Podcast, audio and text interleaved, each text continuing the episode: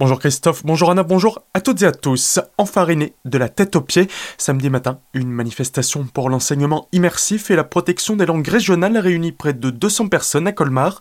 Rassemblées devant les locaux de l'association Eltern Alsace, elles sont venues à l'appel du collectif pour que vivent nos langues afin de protester contre la censure partielle du texte de la loi Molac par le Conseil constitutionnel. Plusieurs politiques étaient d'ailleurs présents, dont Jean Rotner, le président du Grand Est, qui a été enfariné par un militant d'Unzerland. Un accrochage a ensuite eu lieu entre le député LR orinois Jacques Catin et Christian Zimmermann, conseiller régional pour le Rassemblement national et tête de liste pour le même parti en Alsace pour les régionales. Ce dernier a annoncé avoir porté plainte contre Jacques Catin qu'il accuse d'être son agresseur. Incendie dans un restaurant célestadien. Les faits ont eu lieu samedi après-midi lorsque les pompiers sont appelés pour un feu de cuisine au Saigon, situé dans la zone nord de la commune. L'incendie s'est propagé via les conduits d'aération jusqu'à la toiture du bâtiment. Deux salariés ont été légèrement blessés et, face aux dégâts causés, le restaurant va devoir rester fermé quelque temps. Un homme armé menace des employés du château du Haut-Königsbourg. Vendredi matin, l'individu s'est présenté au château en costume de Moyen-Âge et portait une épée à la ceinture. Il voulait accéder au site pour se prendre en photo, alors que le personnel lui explique que ce n'est pas possible d'y pénétrer avec une arme. L'homme s'est énervé, les menaces de son épée renversent une table puis décide de s'en aller. Plus tard, il enverra des messages menaçants sur les réseaux sociaux à l'encontre du même personnel. Dans l'après-midi, les gendarmes de Célestat et Colmar se sont rendus chez lui pour l'interpeller et rechercher l'épée.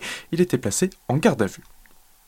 Gros excès de vitesse à Idolsheim samedi soir. Les gendarmes du peloton motorisé de Célestat réalisaient des contrôles sur la D424 quand un conducteur est passé à 172 km/h au lieu des 80 maximum autorisés.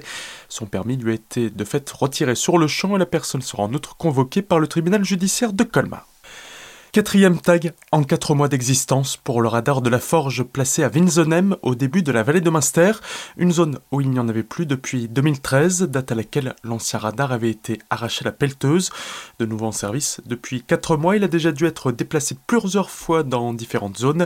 Récemment, il avait été recouvert de peinture verte, le rendant hors service. Cette fois-ci, c'était de la peinture noire. Récemment encore, quelqu'un avait aussi essayé de l'incendier. Un cheval s'échappe sur la 35. Samedi après-midi, une femme rentre d'une compétition équestre avec trois chevaux dans un vent. Alors qu'elle s'était arrêtée sur la bande d'arrêt d'urgence, un poids lourd a percuté la remorque où se trouvaient les bêtes. Avec le choc, toute la partie gauche s'est arrachée, les trois équidés se sont échappés. La conductrice parvient à en stopper deux, mais le troisième, paniqué, a réussi à s'enfuir. Par chance, d'autres cavaliers qui rentraient du même événement ont pu le rattraper sans qu'il ne soit blessé par un véhicule.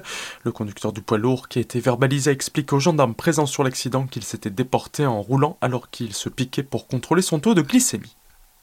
Un motard est liberté au bonhomme. Samedi après-midi, un homme a perdu le contrôle de son véhicule en sortie de virage alors qu'il circulait sur la route des Crêtes. Conscient à l'arrivée des secours, bien que sérieusement blessé, il était transporté par hélicoptère jusqu'à l'hôpital de Saint-Dié.